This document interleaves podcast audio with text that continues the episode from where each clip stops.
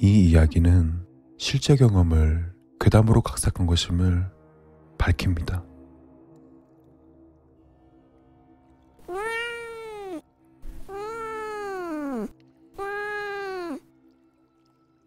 몇 년 전 있었던 이야기입니다. 친구 A와 B를 만나고 친구들이 돌아간 뒤 저도 이제 막 집에 도착한 때에 친구 A에게서 전화가 걸려왔습니다.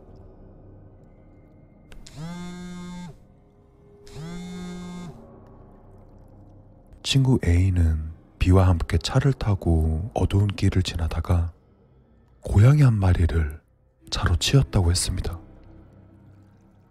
로드길이야 비교적 흔한 일이지만 그냥 지나치기에는 찜찜한 마음에 저에게 조언을 구하기 위해 전화를 한 것이라 했었죠. 제가 공포나 심령 쪽을 좋아하고 잡지식이 많다 보니 도움이 될 만한 이야기를 들을 수 있을 것이라 기대한 모양입니다.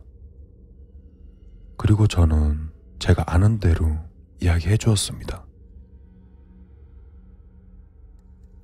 고양이는 다른 동물들에 비해 연기가 강하고 한을 가지고 죽은 고양이를 묘령으로 따로 구분하며 원한을 가진 자를 끝까지 괴롭힌다 라는 말을 해준 뒤 약식으로 남아 염을 하고 애도해줘야 한다는 이야기를 해주게 되었습니다.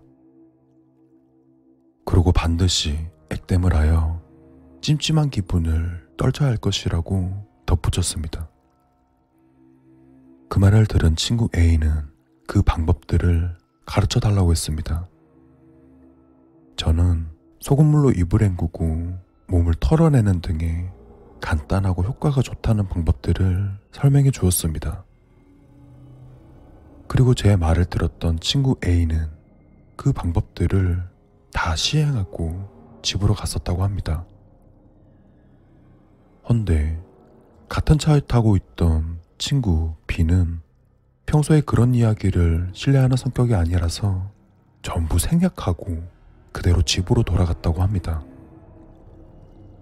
그리고 다음날 어제 일이 생각난 저는 친구 A에게 전화를 걸어 잠자리는 불편하지 않았는지 물었습니다. 그리고 다행히도 소금물로 입을 헹구고 찜찜함을 털어버린 친구 A는 별 탈 없이 잘 잤다고 했습니다. 그리고 전화를 끊고 얼마 되지 않아 친구 B의 전화가 오게 되었습니다. 친구 B는 평소 가위에 눌리지 않는 체질이었는데 어젯밤에 가위에 눌렀다는 것이었습니다. 그리고 그의 말을 들어보니 심상치 않은 내용이었습니다. 친구 B가 이야기한 것은 이러했습니다. 그날 밤 그대로 잠자리에 든 친구는 곧바로 잠이 들었다고 합니다. 그리고 어느 정도 시간이 흘렀을 때 가위 눌리기 전에 들리는 특유의 이명음이 들렸다고 합니다.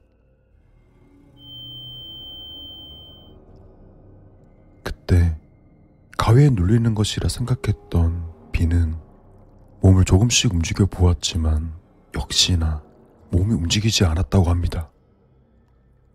그리고 차렷 자세로 누운 상태에 눈만 뜨니 방 안은 어두웠고 아무런 소리도 들리지 않았다고 합니다. 그때 친구는 눈만 굴리며 가위에서 풀리기 위해 노력하던 친구는 발치에서 무언가 움직이는 것을 보았다고 합니다. 그리고 눈을 최대한 내리깔고 침대 발치 쪽을 바라보니 그곳에는 호랑이 많은 크기의 고양이 형체가 있었다고 합니다. 그 고양이 형체는 검은색이었고 까만 털이라기보다는 그림자처럼 어두운 것이 일렁이는 모습이었다고 합니다. 그리고 그것의 눈 부위는 눈동자 대신 붉은색 불빛이 번쩍이고 있었다고 했습니다. 그리고 그것은 기괴한 모습에 커다란 덩치로 침대 아래쪽에서 기어 나와 아주 아주 느린 속도로 서서히 비의 얼굴 쪽으로 다가오고 있었습니다.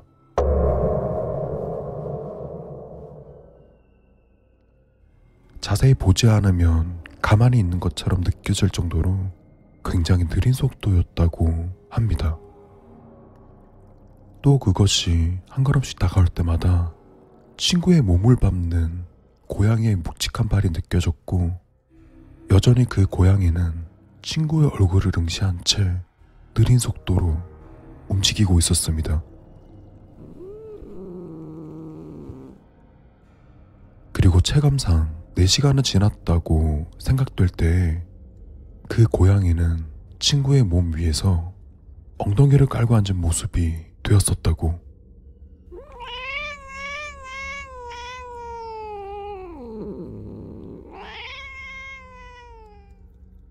엄청난 덩치 때문에 그때 심한 압박감을 느꼈으나 소리를 낼 수도 움직일 수도 없었습니다. 그리고 얼마간의 시간이 지났을 때 고양이가 다시 느린 속도로 움직이기 시작했습니다.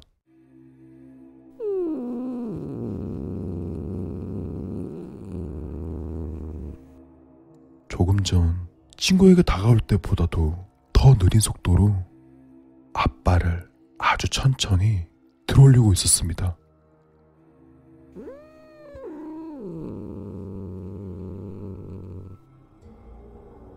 그렇게 다시 몇 시간을 진땀을 빼던 친구는 들어올려진 앞발이 자신의 얼굴 쪽으로 향하고 있다는 것을 알게 되었습니다. 고양이는 느긋한 속도로 그 커다란 앞발을 들어올려 친구의 얼굴을 점점 덮어오고 있었습니다.